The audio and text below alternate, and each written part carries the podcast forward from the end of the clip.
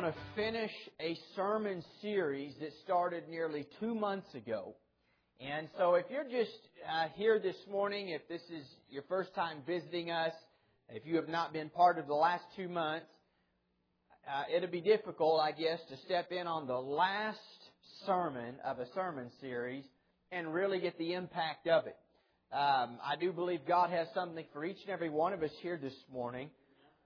But I have been preaching a sermon series titled The Heart of Kings. And we have been looking at the first two kings that Israel ever knew, that being King Saul and then King David. We have looked at the ups and downs of being the king of God's kingdom. We have talked at length over the last two months about the reality that God wants each of His children to reign as kings and queens, as princes and princesses. That God has a royal plan for each and every one of us. But we must learn to tame the king in our own hearts. We must learn to have a heart after God as David and not a selfish heart as King Saul had.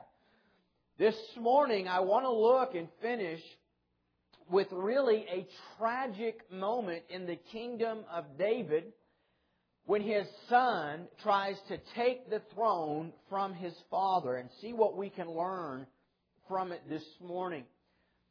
Rarely do I use uh, another author's work in sermon preparation, but this morning, as I deal with Absalom, I'm going to be using three chapters from a book titled the store, A Tale of Three Kings by Gene Edwards.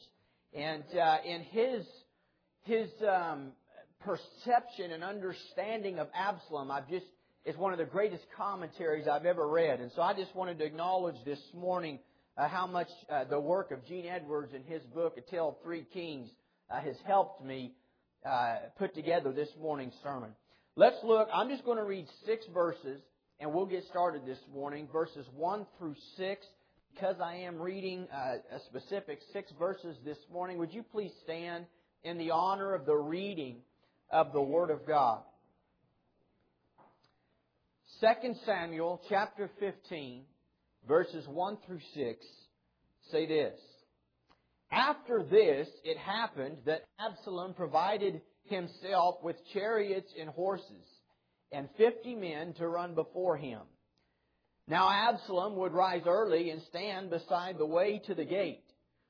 So it was whenever anyone who had a lawsuit came to the king for a decision that Absalom would call to him and say, What city are you from? And he would say, Your servant is from such and such a tribe of Israel. Then Absalom would say to him, Look, your case is good and right but there is no deputy of the king to hear you. Moreover, Absalom would say, Oh, that I were made judge in the land. And everybody who has any suit or cause would come to me. Then I would give him justice. And so it was, whenever anyone came near to bow down to him, that he would put out his hand and take him and kiss him. In this manner, Absalom acted toward all Israel who came to the king for judgment. So Absalom stole the hearts of the men of Israel. Let us pray. Lord, we are grateful to come together and worship you. We pray that our worship has been in spirit and in truth.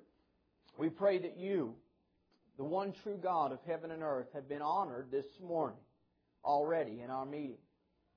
Lord, I pray that now that you would anoint me with the unction of heaven God, to communicate your word in the way you want to communicate it.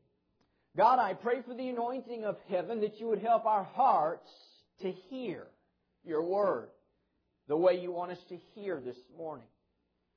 God, I pray that you would be exalted. Lord, that sinners would be saved, that lives would be changed. God, that your people would be wiser. God, that through it all you would be lifted up. God, again, I ask for your anointing. I pray for the unction. I acknowledge the needing for it. God, come at this moment and have your way. We ask it in Jesus' name. Amen. You may be seated. Before I really get into the text, what I want to do is give you the story. There you go. All right. I want to give you the story of what happens here. Rather than reading the next four chapters, I'm really going to be preaching through four chapters. But as we see, Absalom has stole the hearts of the men of Israel. We take that, thank you. Absalom has stole the hearts of the people of Israel. And what happens is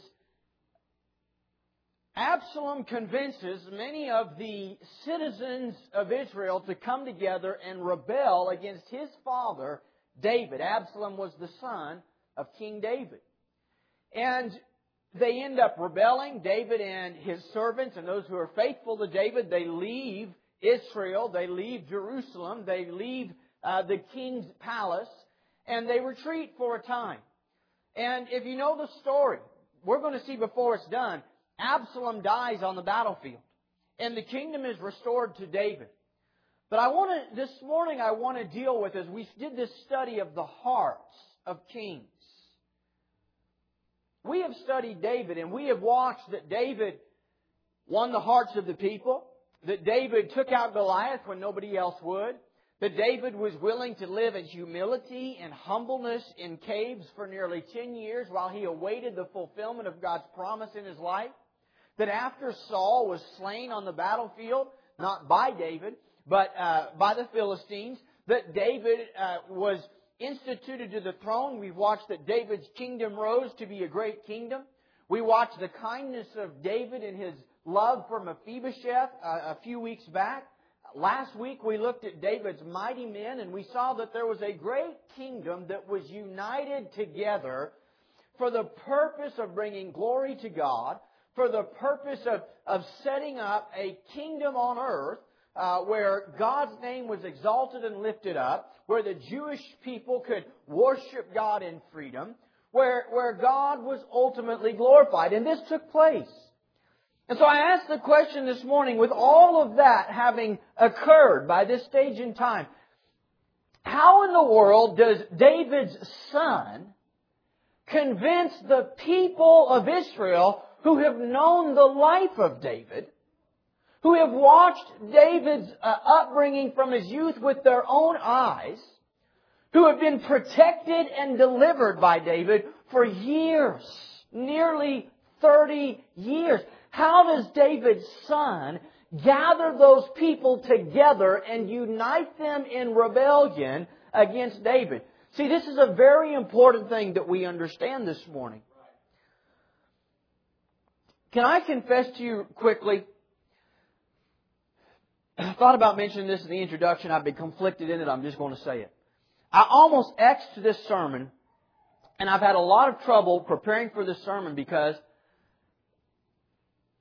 I know that I need the anointing of God from heaven to communicate it, that it can be understood.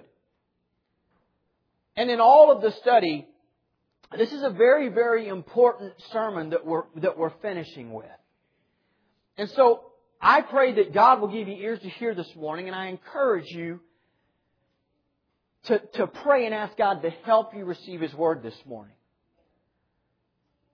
Because it's an interesting question. How does, how does the king's son pull together the multitude to overthrow his own father? Because that's what's happened.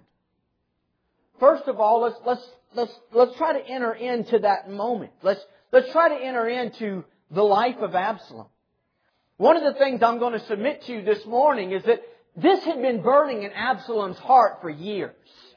This was not just some random happenstance, though it looked that way to the people. For years, Absalom had rebellion in his heart. For years, Absalom had plotted exactly how he could overthrow and take the kingdom himself. For years, he had watched closely his father. He had watched how his father had won the hearts of people. He had watched how his father had gained the people's respect. And he had plotted carefully and intentionally, how can I find a way to take that from him without making it look like I'm disrespecting my father.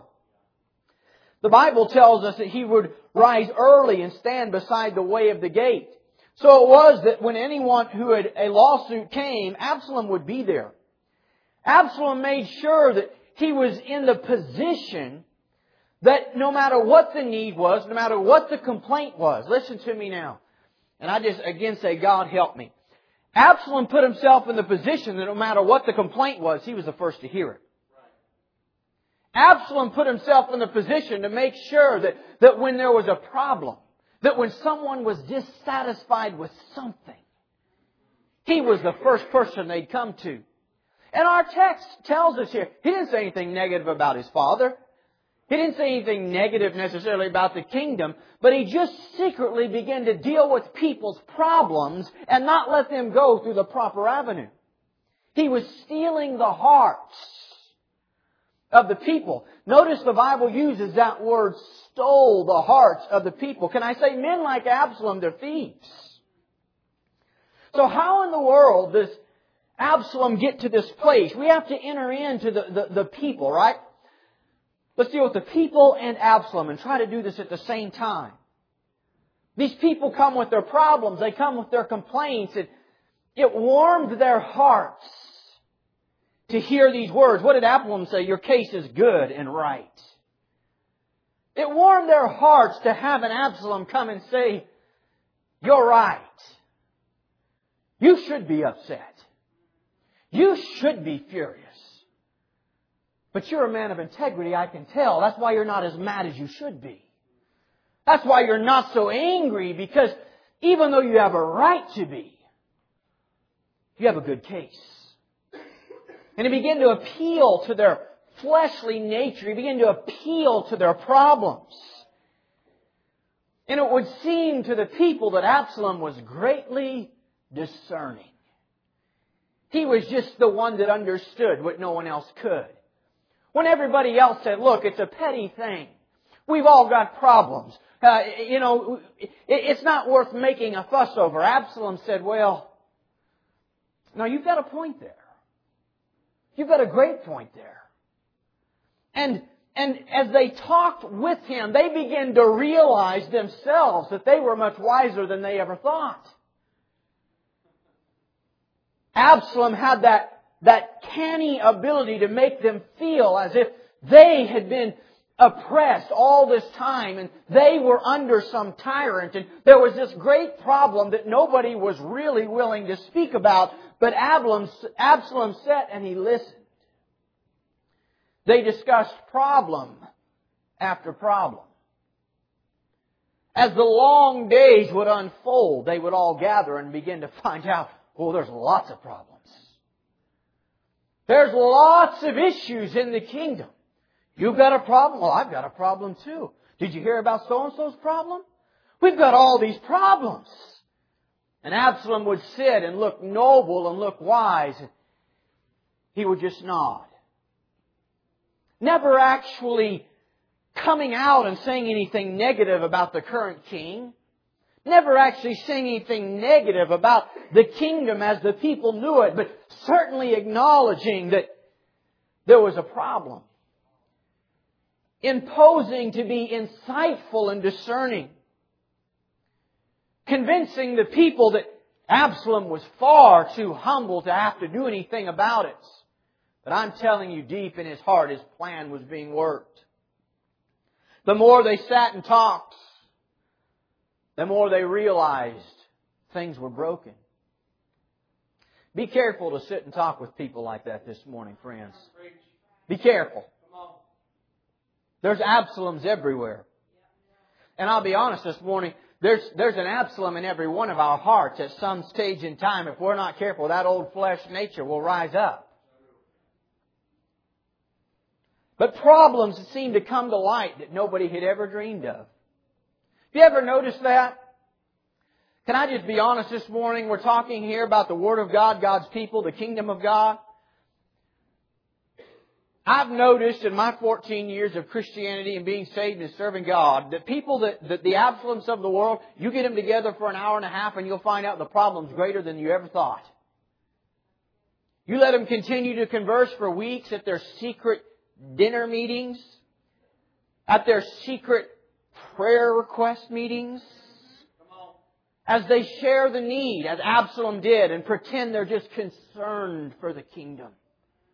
Before long, you'd be surprised how terrible it is. You'd think the world was going to cave in. You're wondering how in the world has God not struck the place down already? The only explanation we have is the mercy and grace of God. All the while there's this false, devilish, uh, counterfeit of righteousness that they think they're whipping up in themselves and eventually somebody's praying for a plan to somehow deal with these injustices and somehow step in and do humbly what nobody else can. This is how Absalom turned a nation to himself. Ideas turned into stories. Stories of injustice that others might have deemed trivial. But not so with Absalom. He was compassionate. He had discernment that no one else did. He was the kind of man that would close every conversation about this. They talk about all that's wrong. They, they, they, they complain unchecked. They just spew all of their problems and things that need change, and then they close. He, he's the type of man who close with a statement like this. But we're not in his shoes. So let's not judge. Trying to pretend he's humble, noble. Implying in the statement, well, we're not in his shoes. But secretly, the intention is there. But we should be. Things would be better if we were. I, he said, oh, that I were judge. He finally speaks. Oh, if I was king, if I was in my father's position, I would right all of these wrongs.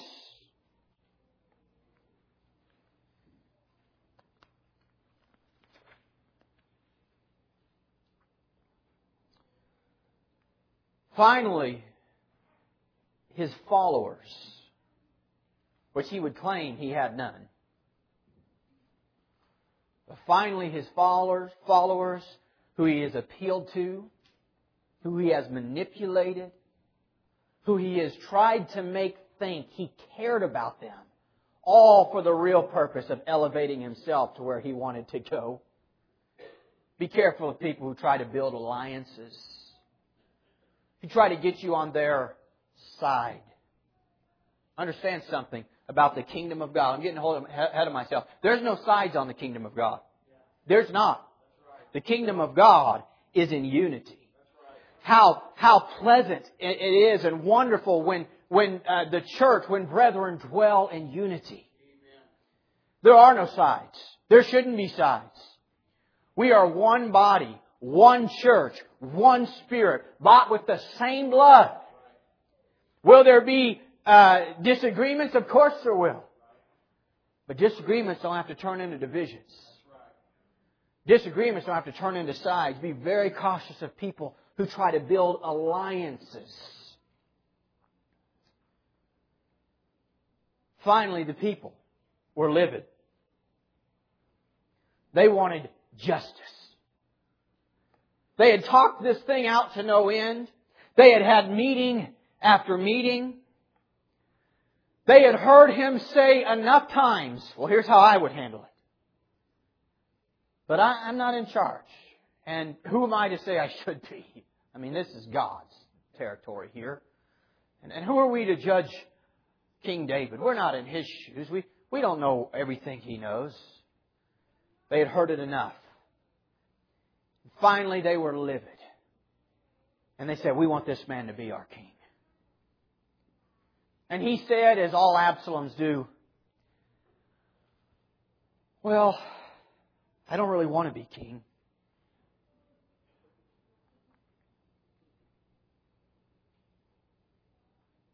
But for God's sake, I guess I will.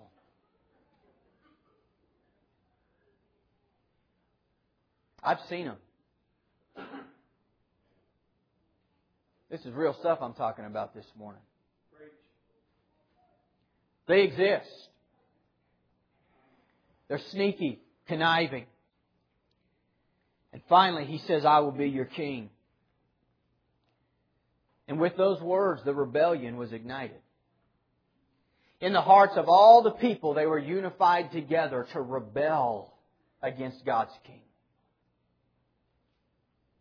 In their hearts, that day, the fire of rebellion came to life. But in Absalom's heart, that fire had burned for many, many years. Can I tell you this morning, it takes extreme wisdom, discernment, to know the Absaloms from the Davids of the world. They look alike. They speak with great noble words.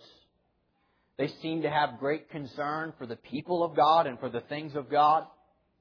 They seem to be humble. They make the same statements. But one statement is hollow and the other is true. David was a man after God's own heart. Absalom was a man after his own kingdom. They were as different as night and day. But to the undiscerning eye, and listen to me this morning, to the person with a problem they wanted someone else to fix. Absalom fared better than David. To the person who felt like they were not being heard, that their problems were being minimized, Absalom became their hero, and the rebellion ignited.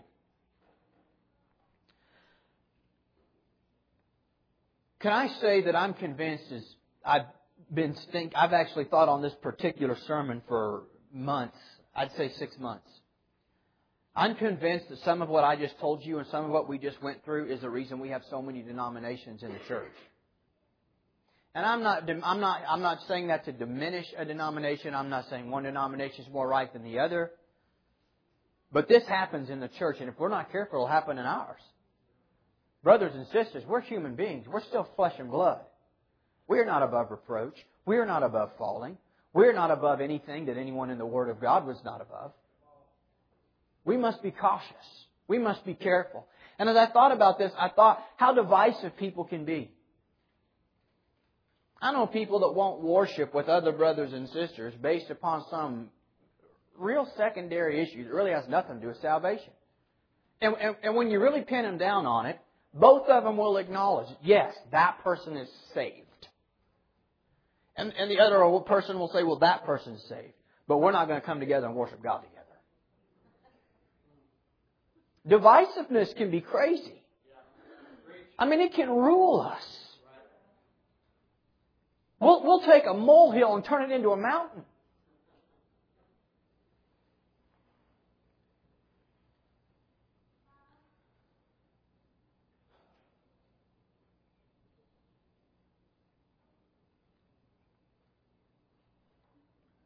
One of the problems with these types of people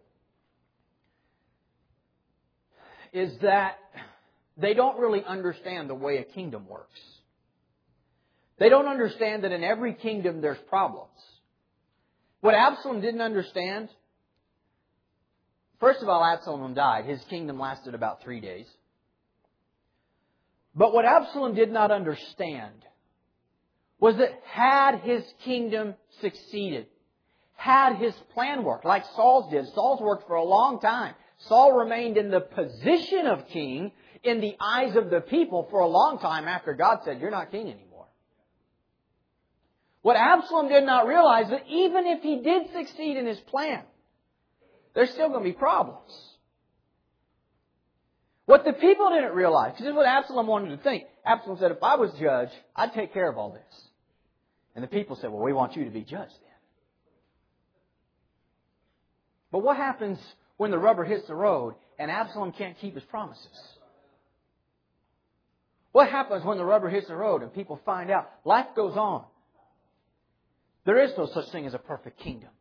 There is no such thing as a perfect church. There's no such thing as a perfect family. You take the most perfect family on earth, they still have problems. There's no such thing as a perfect marriage. You take the most perfect marriage on earth, there's still problems. There's still conflict. And when we get self-deceived, sometimes by ourselves, sometimes by somebody else, when we become deceived thinking, well, if we just change the judge. I mean, he, we've listened to him speak at the gates for months. And this man has told us he'll right the wrongs. Didn't he tell you that you were right about your problem and that he'd fix it? Yeah. Didn't he tell you the same thing? You were right about your problem and he'd fix it? He told me the same thing. Didn't he tell you that you were right about your problem? You had every reason to be upset and that he'd fix it? Here's the one that's going to fix it all. Had Absalom risen to power, he wouldn't have fixed it all. And I promise you this, they would have found that their new king was ten times worse than the one they got rid of. And you know what would have happened then? Another Absalom would have risen up and there would have been more meetings at the gate. And the same thing plays itself out over and over and over again. And Absalom's way of handling those who would come against him would be to destroy them. Righting the wrongs always becomes secondary to the ascent to power. When somebody's hungry for power, when somebody's hungry for a position of authority, when somebody wants to get somewhere, be something so bad, they're willing to do anything to get there. Righting what is wrong becomes secondary. If I can do it, great. If not, not. But there's no way he ever would have been able to keep his promises. At most, the Lord's people will follow a leader for a few years. They never support anyone very long. Generally, people do what they please.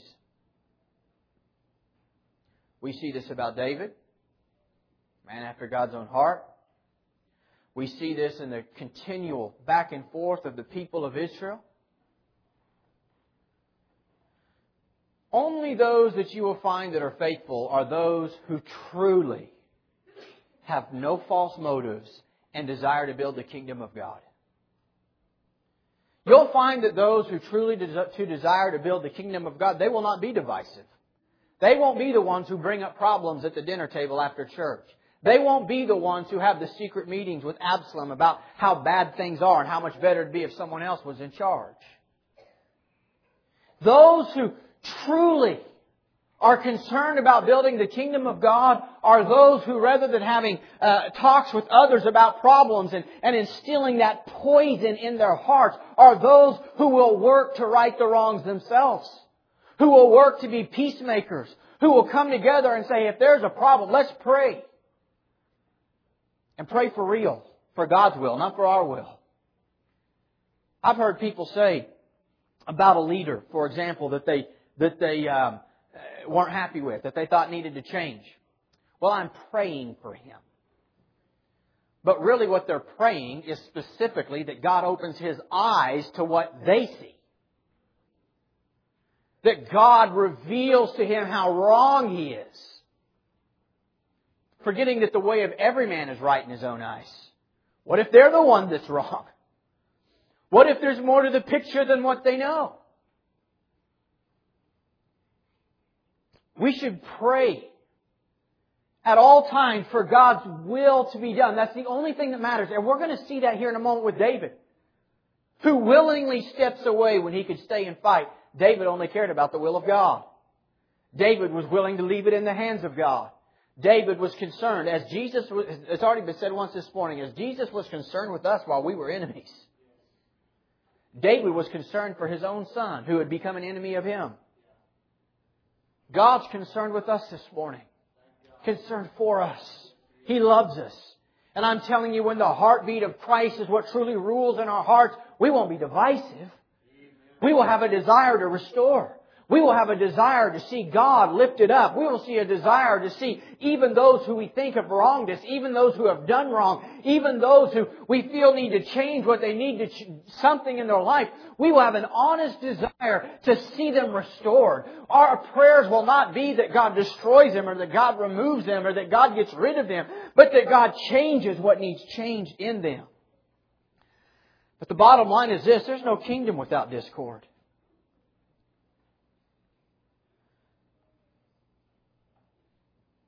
Beware of rebels. Rebels who ascend to the throne by rebellion have no patience for other rebels. Had Absalom ever become king and faced rebellion, he would have become a tyrant, just like Saul. You ask the question, are not some rebellions necessary? Aren't there some things that have come out good as a result of people rebelling against power and authority? First of all, the answer is a very few. But the kingdom I'm talking about this morning works different than all other kingdoms. I'm not just talking about some earthly kingdom. We're talking about the kingdom of God. We're talking about the church which Jesus Christ bought with His precious blood. It's a spiritual kingdom. And especially in the spiritual kingdom, especially in God's kingdom, in the church. No rebellion in the kingdom of God is proper, nor can it be. No rebellion in the kingdom of God is proper. It is a spiritual realm. And those who have rebellious hearts, those who have tried to find ways to usurp authority and overthrow authority that God has laid out are in no position to ever be an authority. No matter how noble their words, no matter how pure their ways may seem, they have proven that they have a critical nature that they have unprincipled character, and that they have hidden motives in their heart. Quite frankly, they're thieves. And the last word I want to deal with is the word thieves as we look at this principle. It says that Absalom stole the hearts of the men of Israel. See, God never honors division in His realm.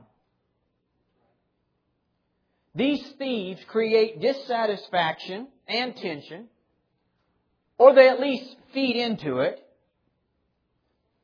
and then they either seize power or siphon off followers. Don't you find it curious that people who find themselves qualified to lead a rebellion, people who find themselves qualified to start a division. Never find themselves qualified to just go start something new.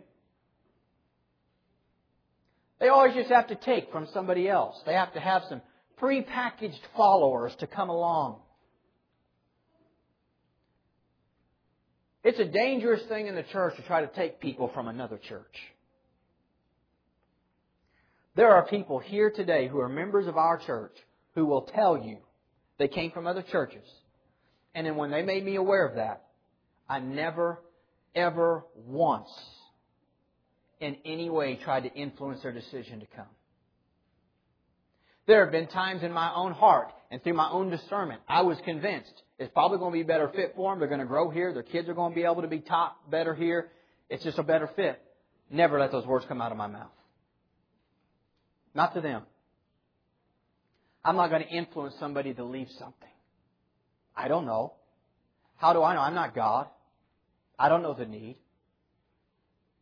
If I was asked for a show of hands, I'll promise you there'd be over 10 families here that would tell you I made a, make a similar statement to this.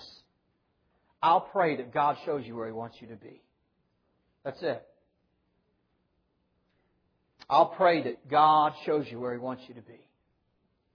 And you can rest assured that wherever that is, it'll be good for you and it'll be good for the church. Why do people feel like they have to siphon off followers to someone else? Church splits are a dangerous thing. Now, I want to say, just for any of our visitors, there is nothing going on in our church. This is this is not some this is not some way me dealing with anything going on in our church. This is part of the sermon series.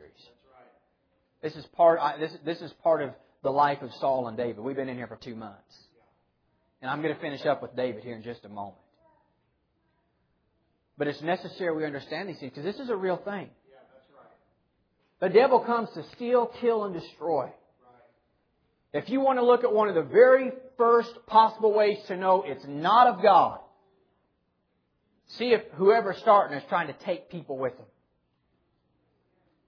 When God called us to start this church, there wasn't anybody I went to. There wasn't nobody that I went to and said, hey, would you come? There was no promise that there would be three people who showed up. There was no me gathering together the troops to see if I felt like we had enough to make this thing happen. You got to know that God called you to do it, and if you believe that God called you to do it, the willingness to go and stand alone and stand on God alone is good, strong evidence you're doing what you're doing for God. One of the biggest red flags you'll ever see when someone's trying to supposedly do something new, start a ministry, start this thing, start a church, whatever, are they trying to take people away from something else in order to establish it? Beginning empty handed and alone frightens the best of men but it also speaks volumes of just how sure they are that God is with them.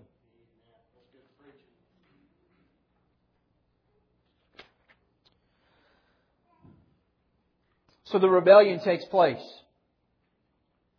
In verse 13, 14, and 15, a messenger comes to David and says, The hearts of men of Israel are with Absalom.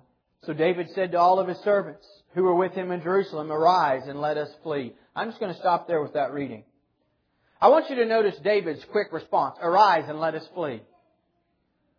Now don't forget, we just studied it last week. David had mighty men with him. Here's a man himself who had taken down Goliath. David, uh, if you read the text, it tells us David said, arise and let us flee so that in order that we don't get killed. But that does not insinuate that he believed he couldn't take out Absalom if he wanted to. He was just saying, I ain't going to fight my son. I'm not going to kill my own son. And David left. Some of them came and said, David, what do you want to do about Absalom? He's pursuing us. Here was David's words. Don't hurt the boy. Don't hurt him. Even if you have the chance. You see, it wasn't that David couldn't defeat Absalom. It wasn't that David was afraid of Absalom. It was that David said, when I was a young boy, and Saul was king, I refused to be Absalom. And now that I'm old and Absalom's after me, I refuse to be Saul. I was David when I was young, and I will be David when I die. David said, I did nothing to earn this kingdom. I did not fight for the throne. I did not destroy anyone for the throne. I will not throw spears. I will not be a character assassin. I did nothing to get here, and I will do nothing to stay here. If it's God's will, God will bring it to pass. And David knew this. No doubt, even people in David's life, as Joab argued with David when David was in the caves, and Joab said, Why didn't you kill Saul? No doubt men tried to say, David, it's your kingdom. God put you here. David said, I will not compromise for my kingdom.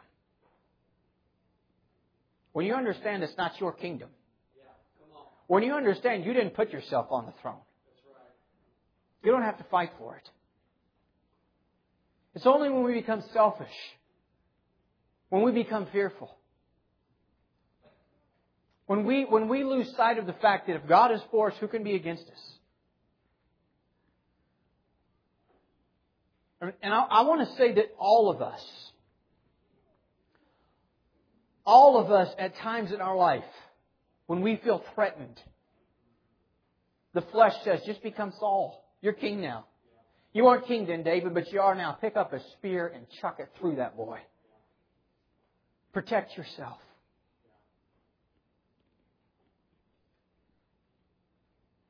Jesus stood before the high priest on the night of his false trials.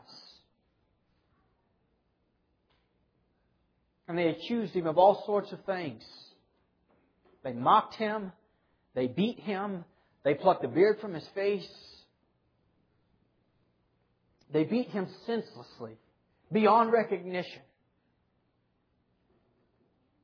Yet Jesus never fought back. It was as if Jesus' response was, if you think you must take my life to build your kingdom, then take it. But in the laying down of my life that you think you're destroying, my kingdom will still be built. God will still accomplish what God has purposed from the foundations of the earth. If God has called it to pass, all the demons in hell, all the schemes of man, everything that this world could come against it, it cannot stop it. When you get a hold of that, I'll tell you this, it, it brings about the most blessed peace. It brings about such a peace that as king you can say, load up, we're leaving town. We're turning the kingdom over to Absalom. What comes of it, I don't know. But I will not become Saul. I will not assassinate another man's character to protect my own. I will not destroy another man's life to provide for my kingdom. But I will stand in my integrity at all times. And if that leads me down the road, if it leads me back to the caves, I lived in the caves for 10 years. I know how to live there. God was faithful then. God was faithful when I was a boy. God has been faithful since I've been king. And God will be faithful on the other side. This is the attitude and the heart that must rule us as God's children. I'm going to close with this final thought this morning. This is what I want to try to somehow communicate. The whole point of everything. We've been studying the heart of kings now for eight weeks. We have been studying the reality that God wants each of us as His sons and His daughters. If you are saved here this morning, if you have been born again, repented of your sins, placed your faith in Jesus Christ, He wants you to reign and to rule.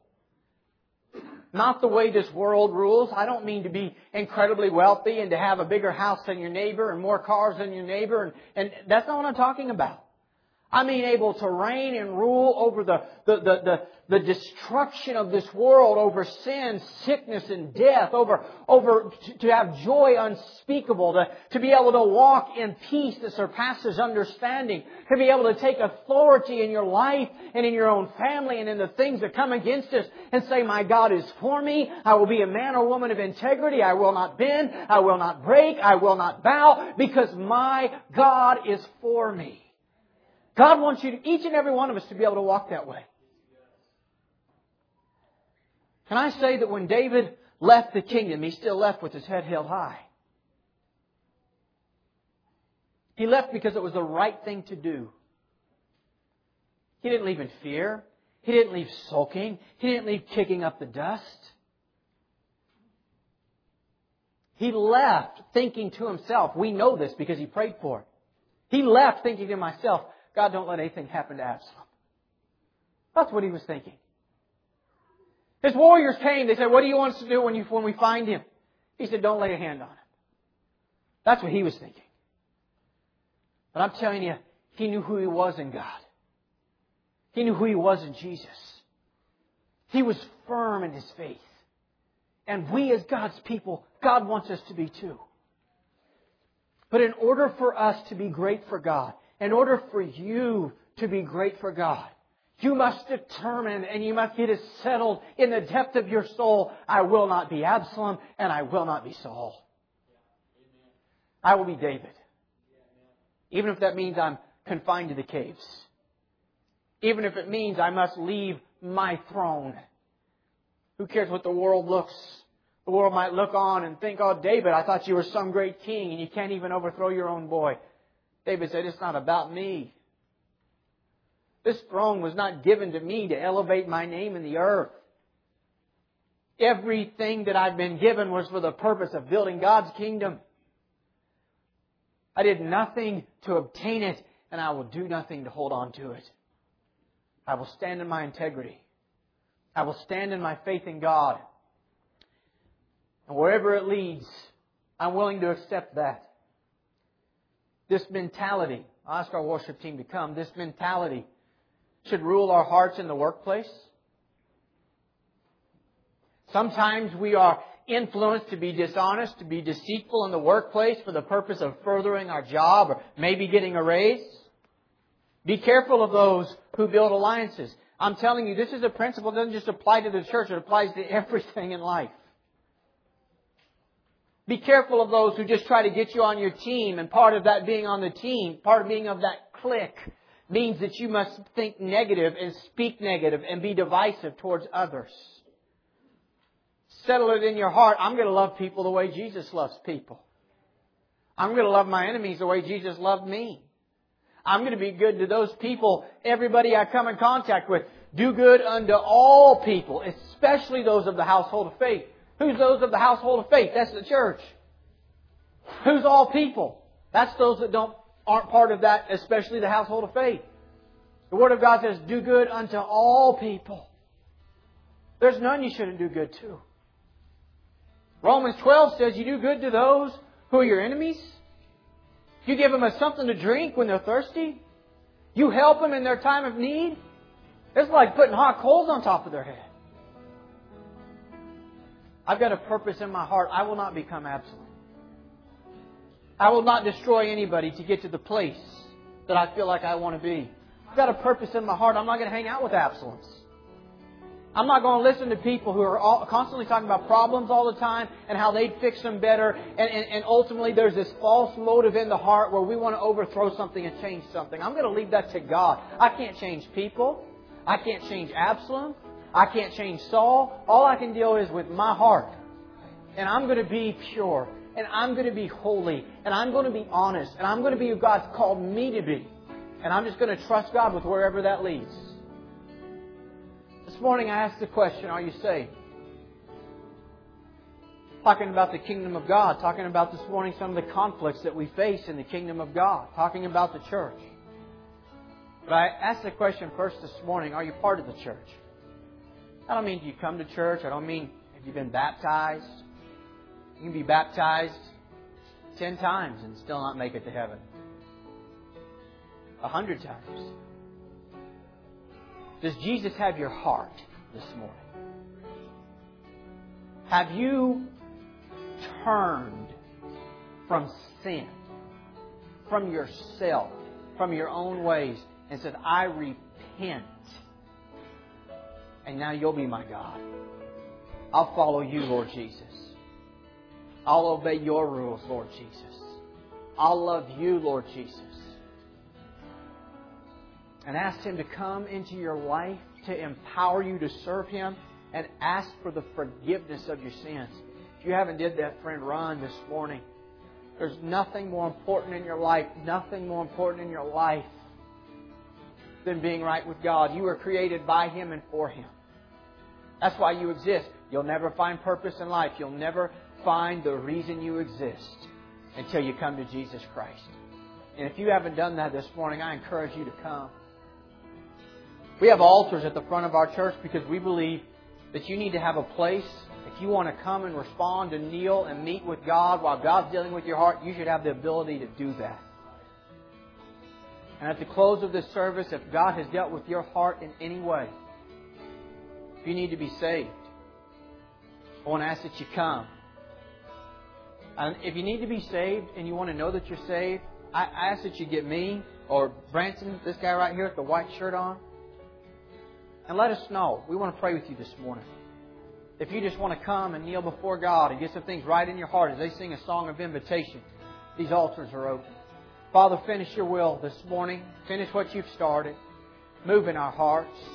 Bless this time, God, of invitation. God, let us be willing to look the man in the mirror first and say, Is there any Absalom in me? Is there any King Saul in me that I've just let run wild? God, forgive us if we have. Let us be like David, a man after your own heart. So you thought you had to keep this up. All the work that you did.